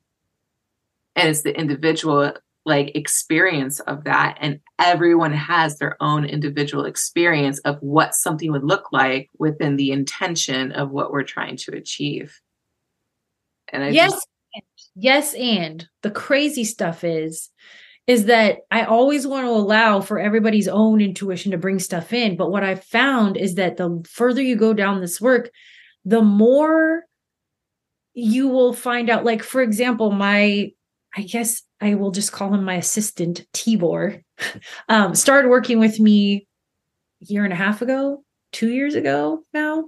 Yeah, 2021. So I would just tell him to do things and we would never compare notes afterward. And I think this was a ver- for a very particular reason because now when we circle back and we start to compare notes on certain things like okay when you do this procedure to clear the mental layer, does it look this way? He'd be like, that's exactly how it looks for me. Right. So I think even like, you know, you know, you and I, if we sat down and compared notes, I think there would be a lot more crossover than you even think. Agreed. Which begs the question. Like, I never want to latch on to like, oh, this is the only way it can be done or whatever. But when you see enough parallels, you're like, there are some general commonalities that multiple people tapping into these things can pick up on. Absolutely. Does that mean that this is the representation of that thing then? Possibly. So I like to like give a lot of wiggle room and I nerd out on where those things intersect because we're not forcing it. We're not trying to make it happen. And yet you know somebody would be like oh for headaches i always use the cosmic purple. And i'm like me too you know? So um th- that is always interesting to me. Yeah i do love that. There's variation and commonality. Yes. Yes yeah yeah. Yeah absolutely. Absolutely yeah no that's my favorite thing like when i get the confirmation that without uh like someone is seeing or experiencing exactly what I just saw. And I didn't say anything. I didn't like, uh, you know, like, um, recently when I went to the mounds, uh, in here in Ohio with my friend Stephanie and, and I like did all the work. Stephanie didn't do anything other than hold space and, and just kind of kick it with me uh, her back was to me and I did everything in silence. And she saw exactly what occurred. Like, mm-hmm. and, the, and like was able to speak it to me without me saying anything to her about what I had just done. And that was like, oh my, like, I don't need confirmation, but it is fucking kick ass when I get it. Where it's like, oh my God, this is happening. yeah, it's so helpful. And yeah. I think especially if you're not like really attached to getting the confirmation or you don't need it first. You go into that state of trust, you do your work, and then what I have found over the years consistently of getting confirmation constantly is that it does help get your mind on board with the whole thing because we are working in ways that are not recognized. I think even like a big swath of society would call us crazy. you know what I mean? Right. And and these things, I believe a lot of what we're doing will be measurable, scientifically measurable in the future. It's just not quite yet. Right. And even the correlation between our human biology and how all of this works, it will be measurable. And there are people moving in that direction. But for now, we're just like the kooky energy people. And uh, you know what I mean? And I'm like, well, science is going to catch up to what we're and and there might be different ways of explaining it but we're on to something here yeah. and it's not in opposition to science it is everything's working together you know i often say that is like spirituality and science seem to be at odds when they're basically saying the same thing in two different dialects oh, yeah. sometimes one gets a little wrong and the other one's right and the other one's wrong and the other one's i mean it's like but they're trying to say the same thing. Mm-hmm. You know uh so anyway i think it's super interesting that you can get repeated confirmations and that you often do to just help keep learning and evolving and taking those steps because it is it is helpful. Yeah absolutely. Yeah because like you said the mind mind is always the quick to deter you the mind is always the last to get on board and your body's just doing what it's doing that's why I, keep, I always like try to remind people like your body is just going to do its thing. Like when we speak the the frequencies or we speak the like what is occurring, that is like our mind is the last to know. And our bodies are just doing the thing. And now we're just getting the rest of us on board to bring it all in an alignment. Because, eh, yeah, you the more you practice the energetic hygiene or you learn clearing or you you know you add this awareness to your life and this is another one of my big kind of things that I like to impart to people is like there's not life and spirituality. That's not that's like a newer construct. I don't know where that came from. Is like you go about your life and then one day a week you go to church or you go about your day and then right before bed you meditate or you pray or whatever. I'm like to me they're there it's just all the same Yeah. And it's and that's how you actually get the most benefit out of it so that when you start to you know start working with these frequencies you just feel like well i'm just picturing things in my head or whatever. No for one your body's doing things and again i would refer people who just need a little bit of like physical proof refer people back to the work of james who does the trust technique to just look at some of his videos where he is working with animals and see you can see some of this with your own eyes of how you working with your energetic anatomy does something. Yeah. tangible powerful. There's that. But also that these things just become i don't take different times out of my day. I do take about you know 5 to 10 minutes a day in the morning and at night to thoroughly clear and check myself right now. Will i still need to do that 5 years from now? Maybe not but it's more so like okay i'm my favorite example is when i'm driving if some car is acting crazy in front of me i will just look and i will see pulses coming out of my field or it's like it becomes automatic it becomes pre-thought. Mm-hmm. it becomes pre-verbal. Yes. Which to me the things that can become pre-thought and pre-verbal are part of us when it just becomes you're like you're built to do this. Because i don't sit and think, oh, I think I should pulse around that car to protect myself. No, it's just my eyes observe and my system's already doing it. Yeah. And so it just becomes like the way that you live, and it's that it doesn't take extra effort yeah. to do. Exactly. Exactly. It's like we're, we have been so conditioned to believe that anything that is worth doing, that doing something well requires just lots of efforting, lots of um, education from somebody else, and uh, like a continued grind into making it a habit. And it's like, and there is practice. There's definitely a practice to this. Uh, and it's it's not it's not hard at all. It it's simply um like it's yeah, like you just said, it's it, it is the allow it's allowing your body to do what it naturally does and just getting the rest of you on board. And that's where the practice is. It's getting the rest of you on board to be in alignment to do the thing. Yeah.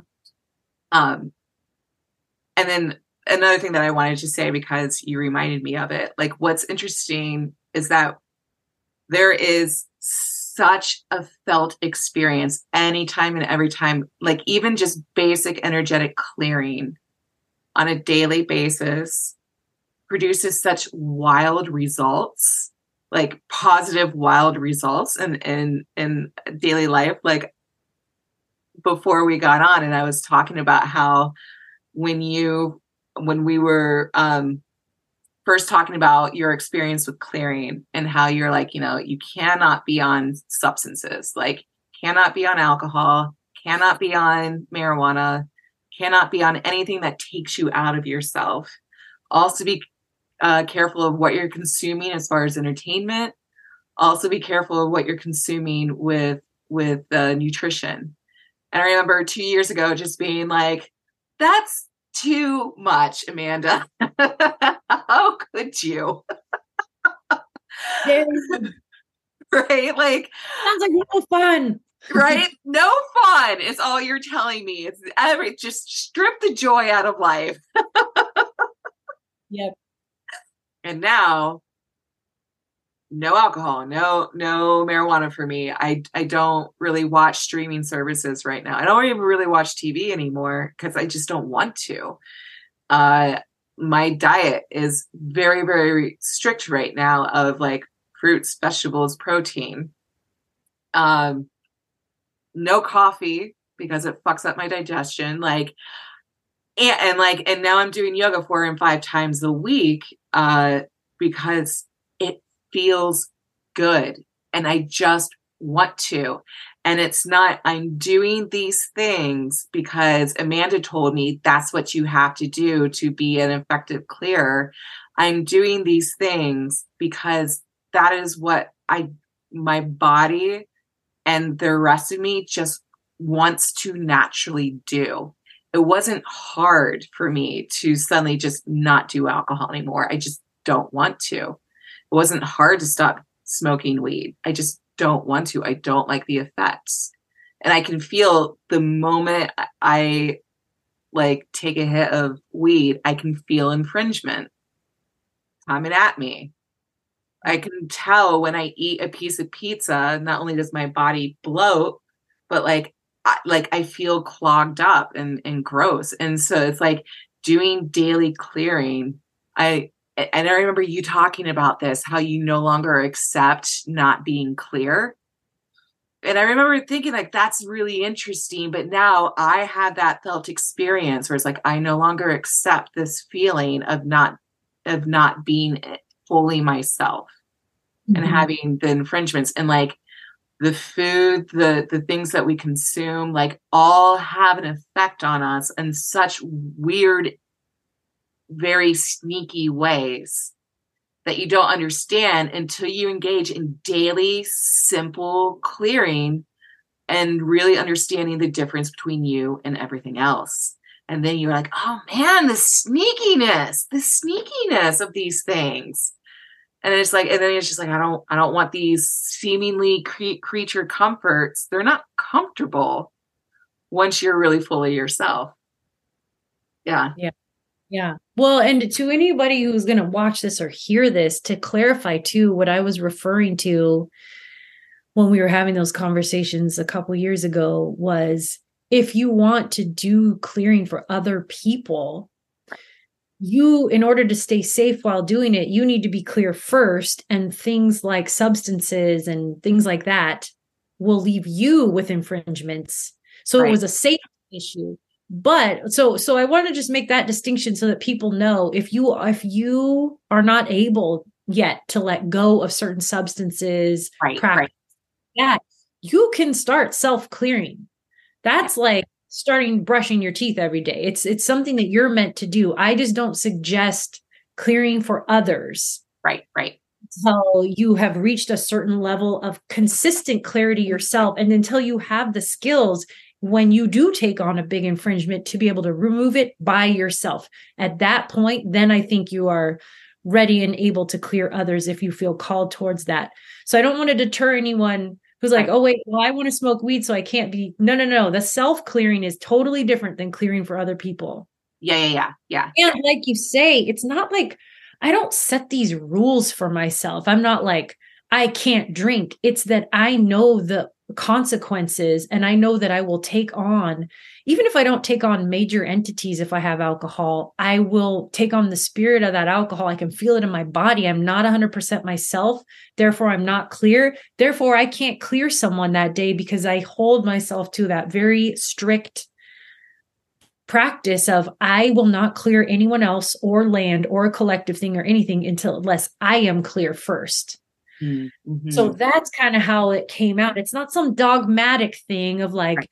it's a practical of like, you know, people who have, uh, operate heavy equipment or are flying airplanes should not be down in vodka while they're doing it. It's a, it's an occupational thing for me, which then has translated into to my lifestyle because it's not just occupational. It's just my whole, it's my life. It's how I live. But it absolutely is not like a rule Right. I oh. have had drinks over the past few years, like had a drink to even experiment with how quickly I could clear myself or what would happen. And it's just after trying it a few times to see what would happen where I decided I'm like, no, I really I cannot stay 100% clear and have alcohol in my body even a little bit. So therefore, I'm just going to choose not to do it. Right, right. And also to add to what you just said too, you've done a lot of trauma release. Mm-hmm. I mean, how how long were we working together with that?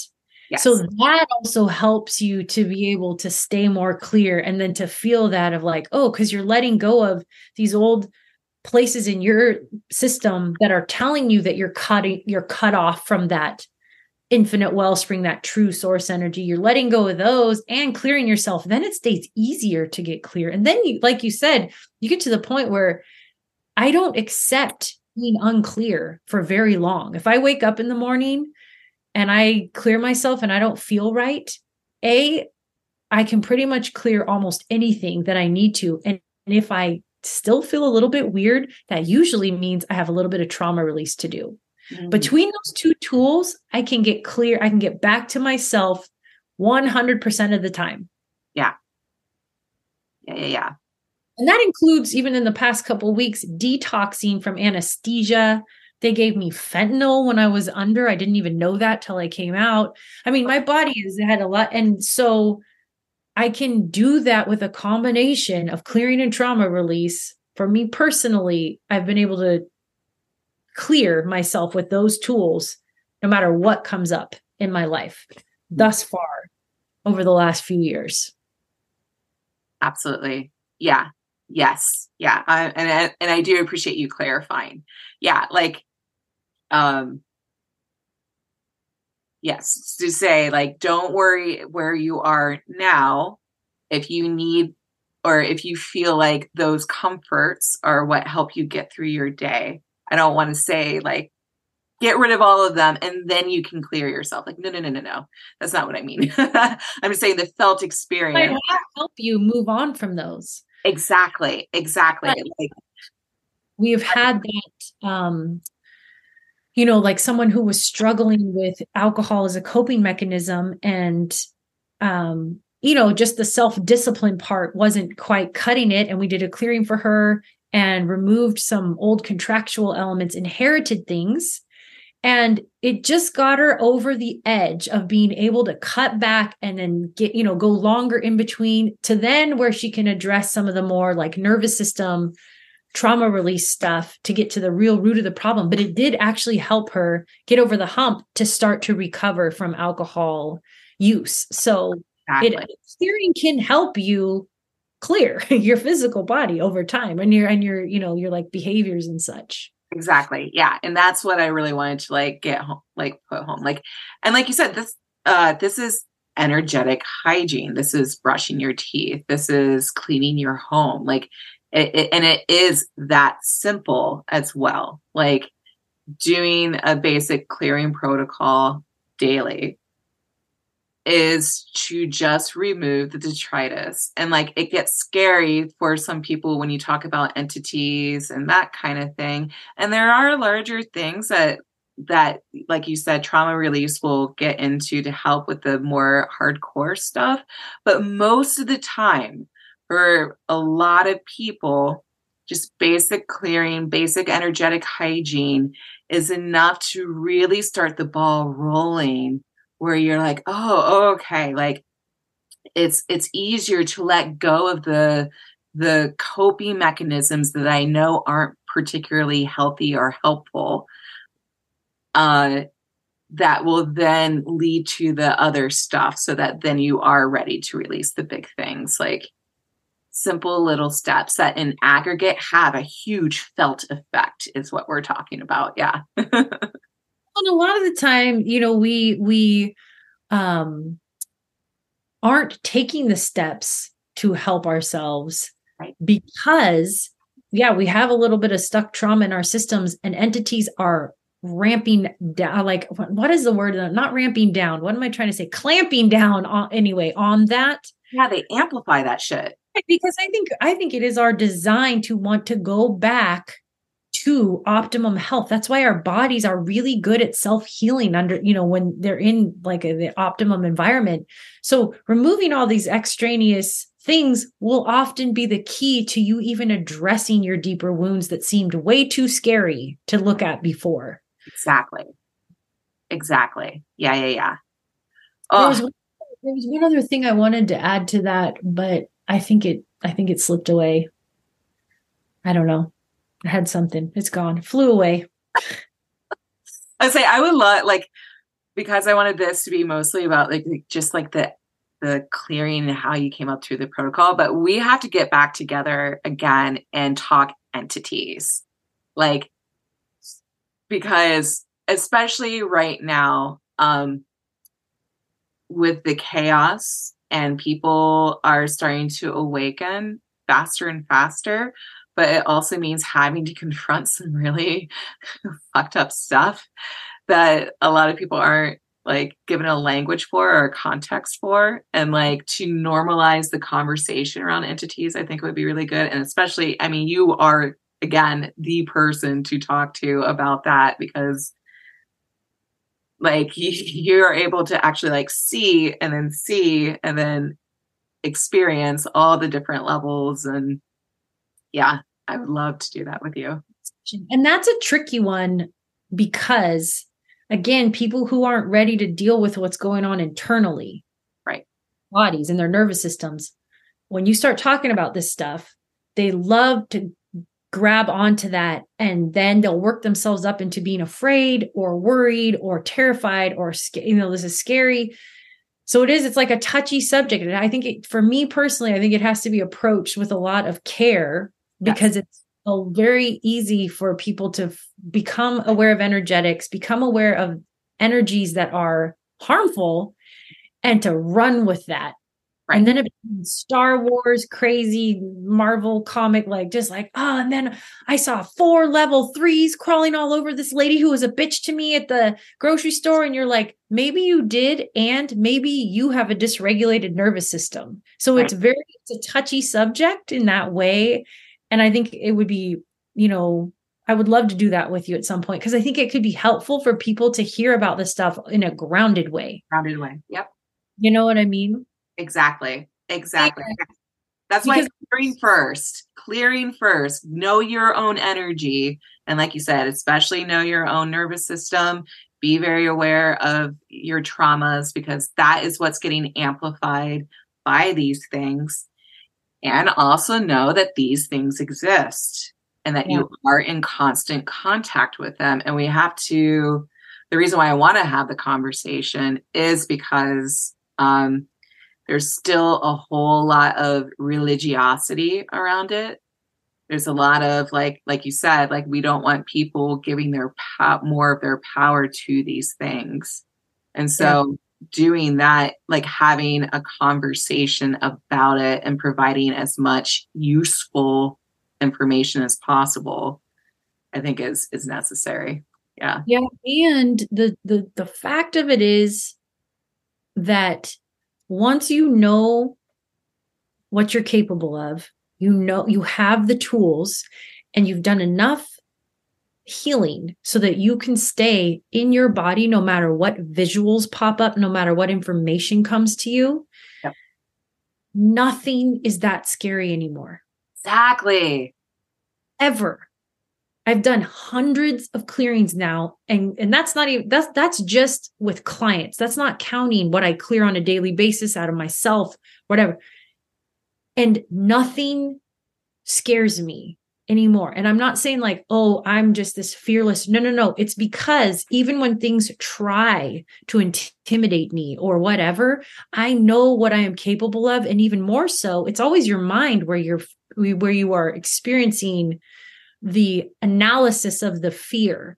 Yes. So if you can just let your even if your nervous system fires up a little bit, like a little bit some that's how my body used to let me know entities were around was like a a little bit of a panicky response. Yes. When you get to the point where you can let that panicky response happen, and still not be afraid because you know that you're not actually in danger because you know what i'm saying? It's it, it takes a level of skill and capacity and time and practice to get to that point but nothing is scary anymore when you do that.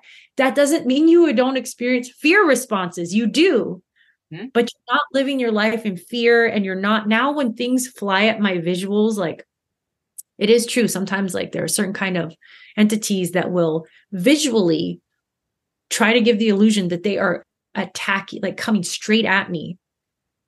And I just clear, I just convert them. Like it's not, I, I kind of laugh afterward. I convert them and then I laugh. It doesn't matter how, what visuals they try to give me to freak me out. I'm like, yeah. So that's their, that's their one, like they're, this isn't dismissive and obviously don't want to go too far down this rabbit hole, but just to say like, for people who hear this and are like, what entity? Like, oh my God.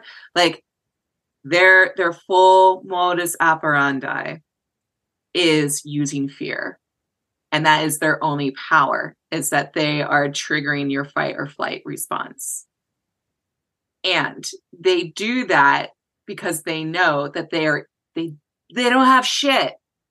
They can be dangerous if it's a if if um someone is not aware of how they're being triggered and how what they're playing off of. And when you understand that you are just so infinitely more powerful than them, that it's like batting flies, batting flies. But you do have to get to a certain place with that. Mm-hmm. Um, but yeah, I'm right there with you. Like I got into the point where it's like when I see the big scary stuff, and it's just like, oh, all right, hey you, I know you could do harm, but you're not, you're not gonna, not gonna, not gonna allow that. Yeah. Yeah. Cool. also, I know we're kind of like headed towards our conclusion, but I did, I remembered what I wanted to say. I've been shouting out a lot of people that have either been teachers or just passed me little bits of things. I want to say that um, Miriam Hasna, who back when I was on Instagram, I would follow Miriam Hasna.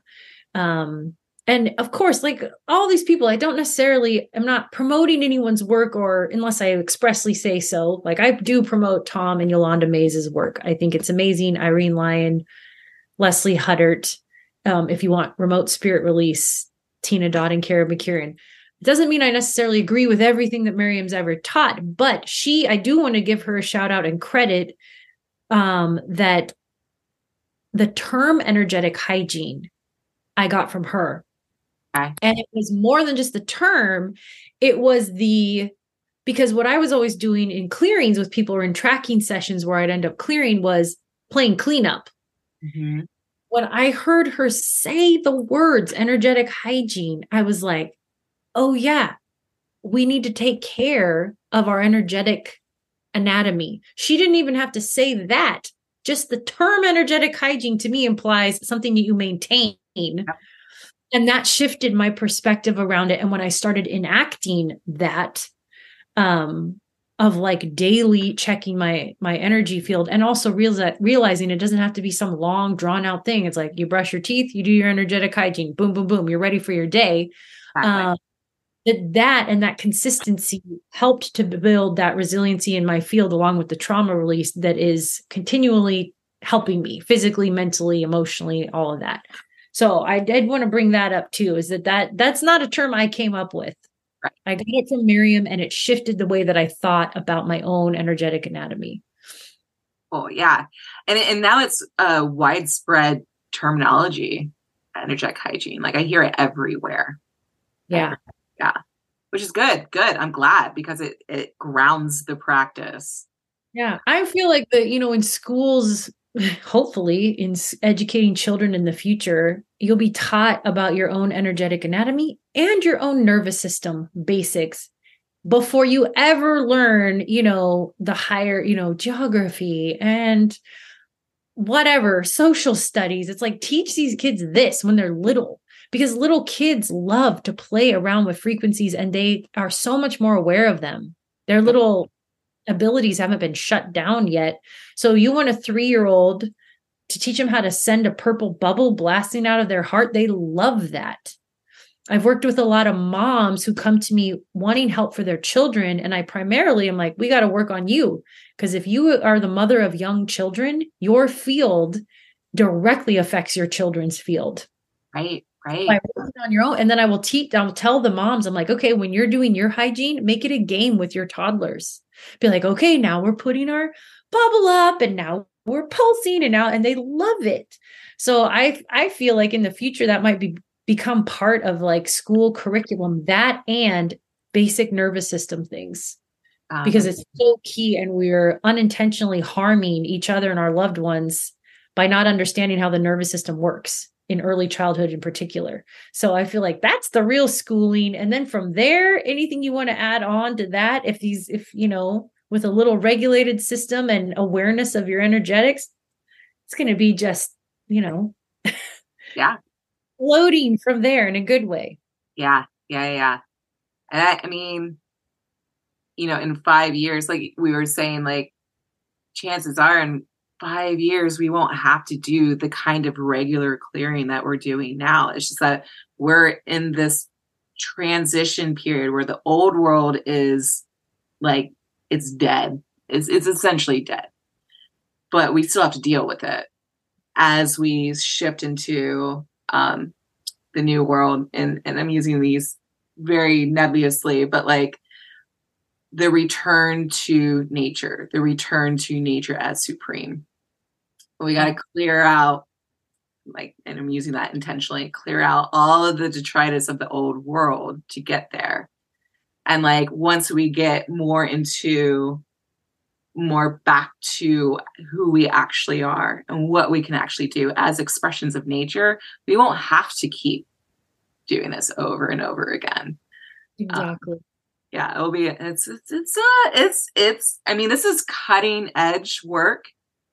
Like this is like what what you've developed in our teaching um and what we're engaging in. I keep trying to tell people like this is this is like day to day the most updated information you are going to find about energy work anywhere. Like period and it's like it's so um and I think it's hard for people to wrap their heads around it because we're so used to the idea of, oh, you go to the ancient wisdom, go to like tried and true methods of those who came before us. And it's like there's still good stuff there. It's not it's not either or, it's yes and. And the yes and part is okay there are there's good bits of information but we need to deal with what we're seeing here and now and always coming back to us and what feels right and what's actually effective. Yeah. Yeah thank you for saying that. I agree wholeheartedly and i feel like i feel like i'm able to constantly update the the information that i'm bringing through and then sharing with others because i'm constantly tapping back into that infinite wellspring.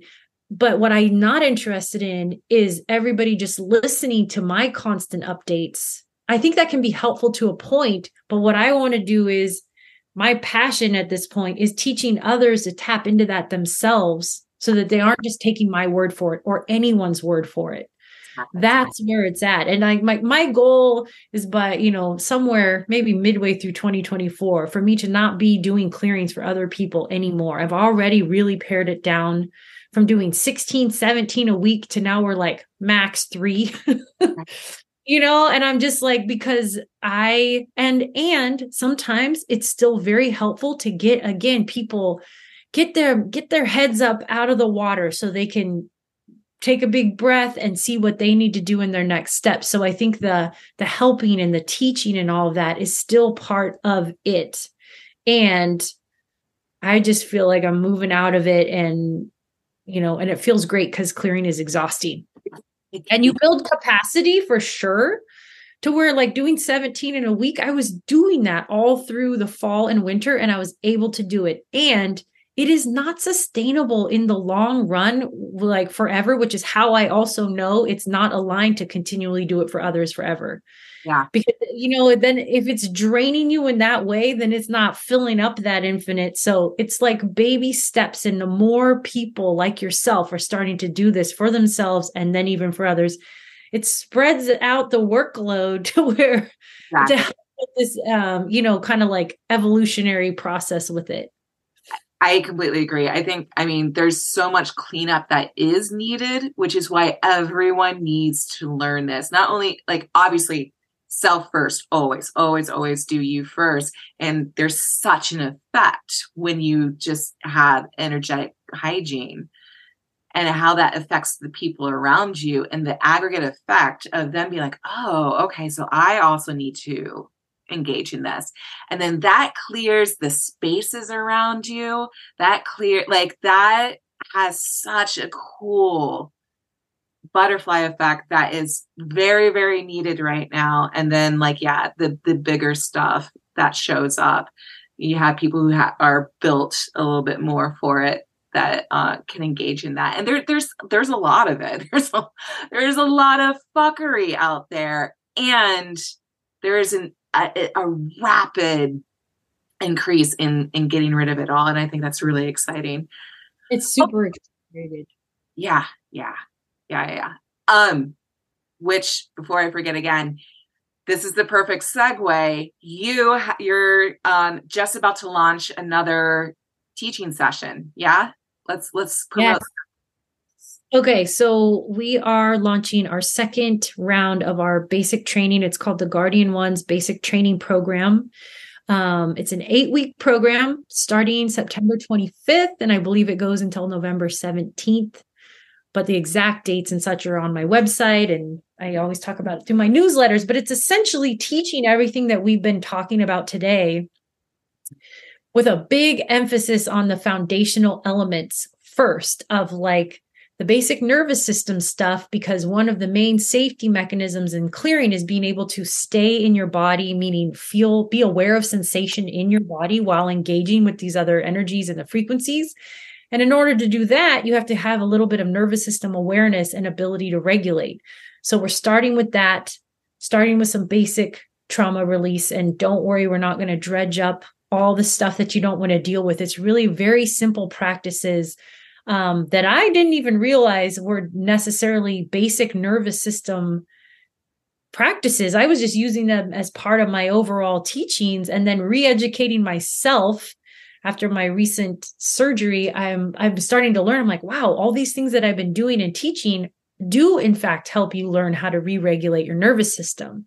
Mm. um, some of my tracking my tracking tools. So the first part of the course will really emphasize that and then the second part we teach you how to self clear and we just go through like this basic step by step. Um, there are instructional calls. It's the course is held online. There's parts of it where you can just go at your own pace and then coupled with live calls every week for the duration of the course.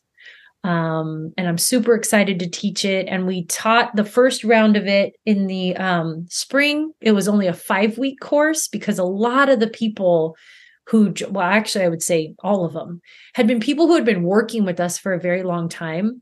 And so knew a lot of my basic stuff. And so it was almost like a bit more of an intermediate course.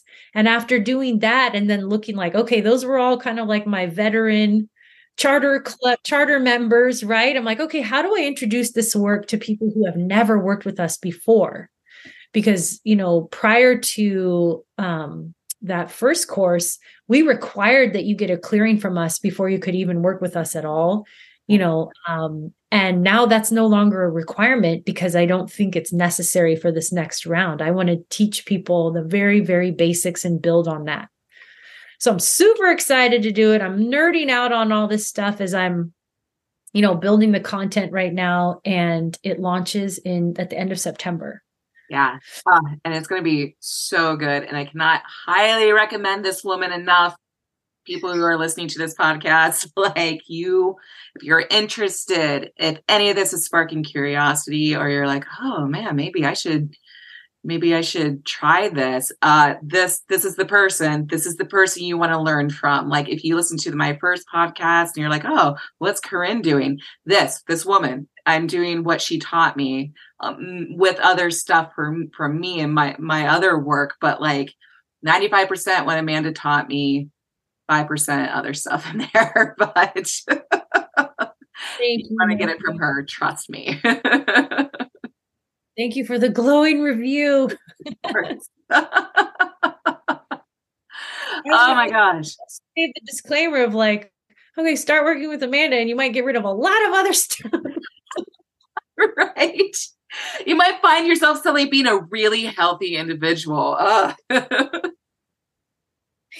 well, thank you so much for a well, first of all, for your patience with getting me to talk about this. Oh because oh my god, my my dear friend Corinne has been getting me has been trying to get me to talk about this for a long time and I keep flaking on her like I'm not ready. Well, this was just the perfect time. It was the perfect time. It really was. It really was. Like as always, these things just kind of fall into place. But I am just so excited that you're willing and able to and this is so good. First of many nerd out sessions absolutely absolutely i can't like like i said there's so many different topics that i'm like I, it's got to be amanda that i talk to about these things so Yay. yeah Yay. All right. Well, thank you so much. I really appreciate your time. Don't go anywhere after I stop recording. Okay. but all right, everyone. Thank you so much for joining us. Uh, I hope you like I hope this conversation really helped with what clearing is. Just like at least actually it was a pretty big deep dive. So at this point, I think you have a good understanding of why it matters and what it's doing for you and why you should start to engage in it. So I hope this was informative and we'll all talk to you soon.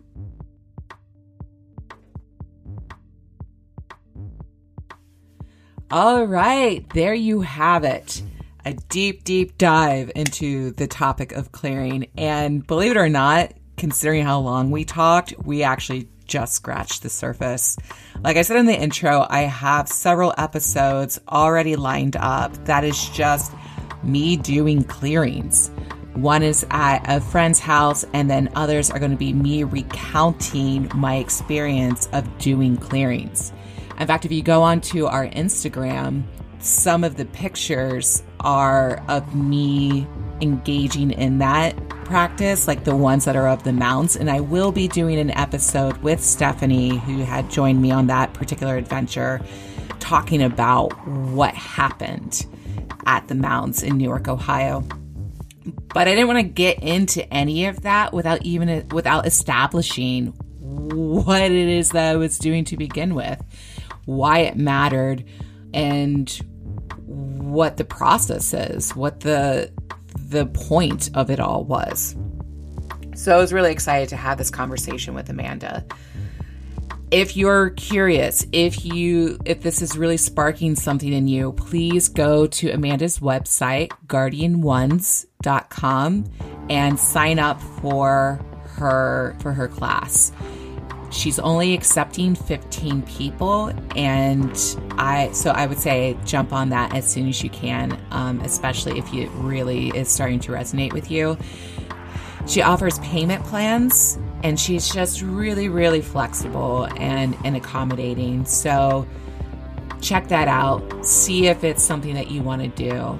I highly recommend it, as I said several, several times. I always like hyping my friends because they're so amazing. Anyway, so thank you so much for listening. If you want to see our beautiful faces, go to our YouTube channel, Which Way From Here YouTube channel. You'll see the icon. I am posting all of the Zoom interview videos onto there, and also Podbean posts the podcast version onto the YouTube channel as well. So if you're more of a YouTube person, go check that out. Or if you just like to see our faces, go check that out. All right, everyone. Thank you so much for being here. I do appreciate that you're taking your time to listen to what I have to say and what my friends have to say. It's really an honor. And until next time, see ya.